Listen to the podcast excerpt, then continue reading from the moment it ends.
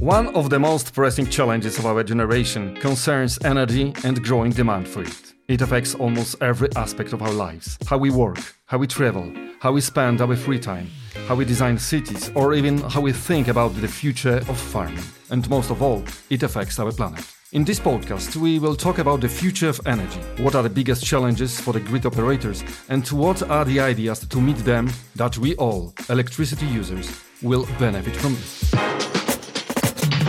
My name is Lukas Gras, and I will be your host for the entire podcast series we called Powering Low Carbon Communities with A B B. Let's start.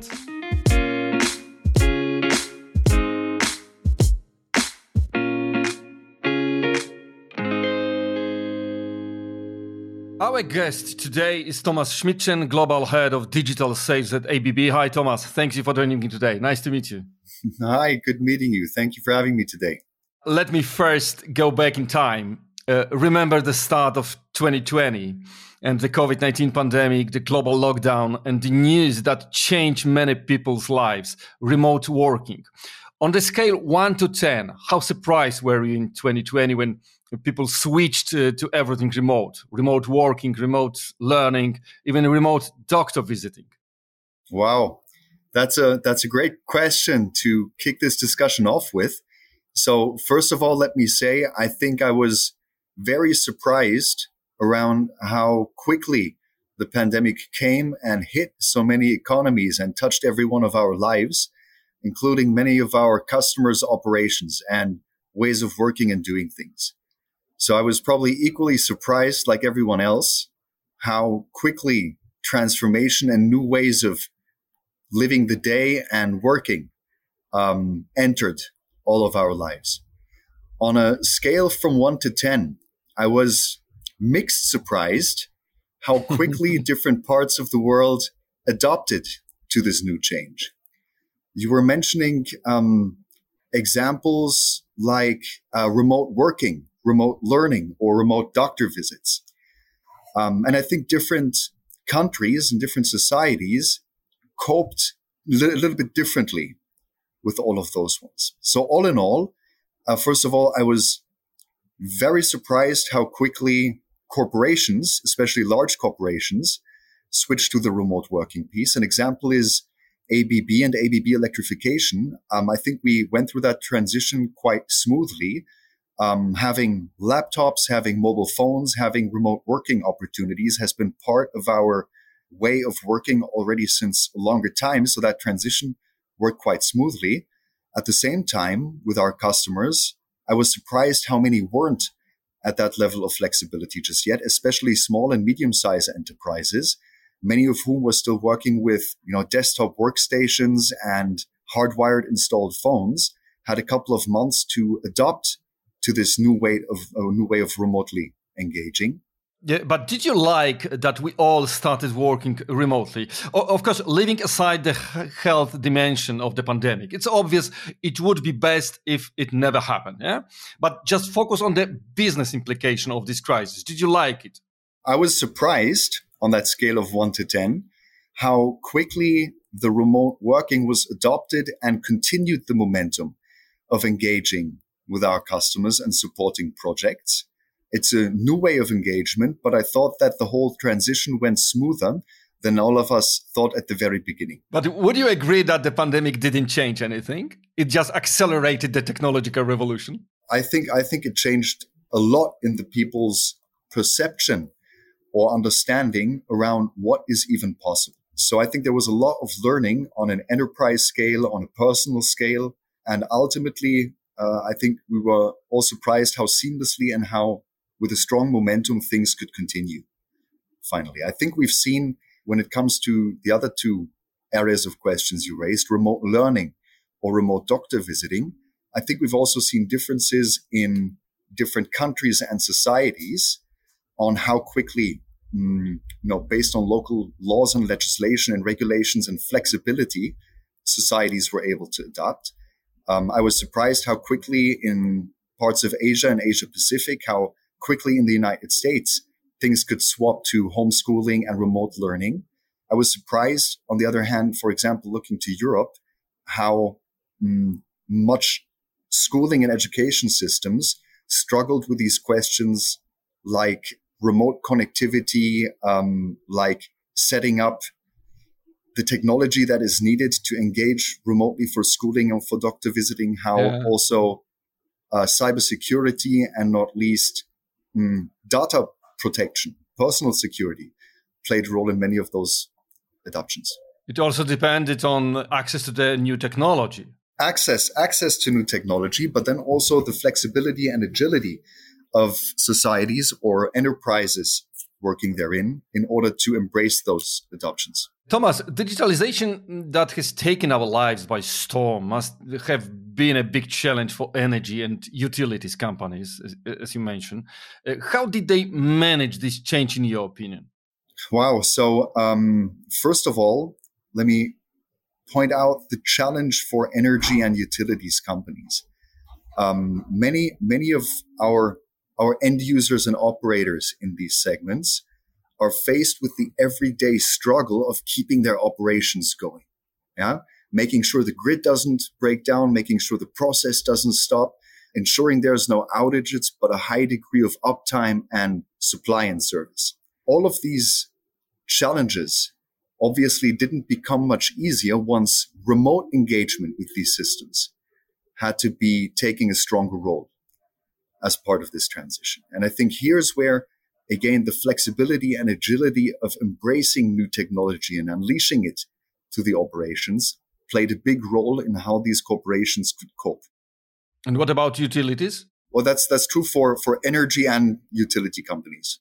Let, let's talk about landscape. Uh, digitalization will mean something completely different in emerging countries and in developed ones. Can you point out the main differences? Yes, certainly digitalization means something different for different countries, also dependent on the stage of broader economic development that they're in. And many factors play a role here. I was already speaking about laws and legislations. How easy is it to deploy new technologies? But then additional factors like local labor and skill sets, like local infrastructure for service and supporting those ones play a strong aspect as well. I think it's all about, you know, balancing the use of new technology with ensuring the operability of the systems. So there's there's certainly certainly main differences. If uh, if I just group emerging countries versus the developed ones, like you said, maybe the access to to new technology, the supporting infrastructure and everything is stronger in the more developed economies. At the same time, the flexibility and agility of decision-making and adopting new changes are, are often regulated or bound by certain rules and regulations. On the other hand, in the emerging countries, where, where there's more agility, more speed, more hunger to try something new that might help, to experiment, also fail, but continue experimenting, Is, is is then is then bound by that challenge of ensuring that there's local support, know-how, the skills to even make it happen. So a very diverse landscape that we've been supporting from all angles over the past months. Uh, fully agree, but I must add something from my side. One more difference that I feel is ex- extremely important, the mindset, the approach to change. I have the impression that uh, in emerging countries, it is much more difficult. Yeah, it, it really it really depends on um, on which end users and operators you engage with there. Um, many multi uh, many multinational corporations are also active in emerging countries, and in the landscape of not being bound by strong rules and regulations locally, but more autonomous decision making being possible within the scope of their plans, has actually led to um, examples of much more agile and quicker decision-making and adaptation of new technologies than has in the more developed world. But you're right, the landscape is is diverse. Yeah. Uh, Thomas, I mentioned uh, that the pandemic didn't change anything. It just accelerated the technological revolution. So my next question is, how do you see the speed of digital transformation in the grid network? Let me say digital transformation in the grid network is is nothing new. The trend of digitalization has been prevalent over the last decades already as new technology and innovation became available. Uh, for example, mm, numerical protection relays emerging versus the traditional electromechanical ones. For example, mm, digital SCADA and distributed control systems entering the field, showing the process and the plant on multiple screens in a centralized control room that can also be monitored remotely. So if anything, I would say from a technology perspective, the groundbreaking new technology in the recent years has specifically been um, cloud and edge computing. And in all of this landscape of new restrictions and challenges requiring companies to continue to drive efficiencies, do more with less, and now do it remotely more than ever, I think has accelerated that recent building block of technology to a speed, to a degree that would have otherwise um, probably not unfolded as quickly as it did. One of the biggest trends right now is electromobility. Many car companies produce or will produce electric cars, and I think that's the challenge for the communities and the utilities. A few days ago, I was in a large shopping mall in Warsaw, where I live, uh, where cars were parked in a multi-level car park. And there was one electric car charging station on the top floor, and three cars were in a queue waiting in f- uh, front of the station. Uh, so that's creates a question: how will we be able to charge our cars? What is the response of power and utilities companies? No, you're you're right. First of all, in the in the primary energy mix, electrification is playing an ever-increasing role in the next years to come. It's basically growing at double the speed compared to other ways of getting primary energy demand met. And certainly electromobility, or mobility in general, plays a strong role of driving that demand.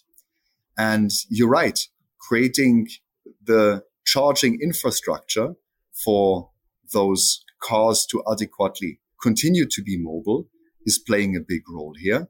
And I think there's multiple stakeholders to take into consideration when looking at these questions. Certainly it's the car owners who want to, in an easy and convenient way, have access to charging stations, do the payment, connect with service or any other support that they might find on the route. Certainly, there's the charging station operators, whether that's the shopping center in Warsaw you were referring to, that puts the infrastructure in place, or the shopping centers or malls or hospitals or airports that want to get this type of infrastructure unleashed. But then not least, like you say, it's the utility companies having to hand over electricity to those charging station operators, including the interface management, providing the additional load and flexibility that is needed, including digital solutions for monitoring and billing um, in that landscape. So certainly it's yeah something that's also in the utilities,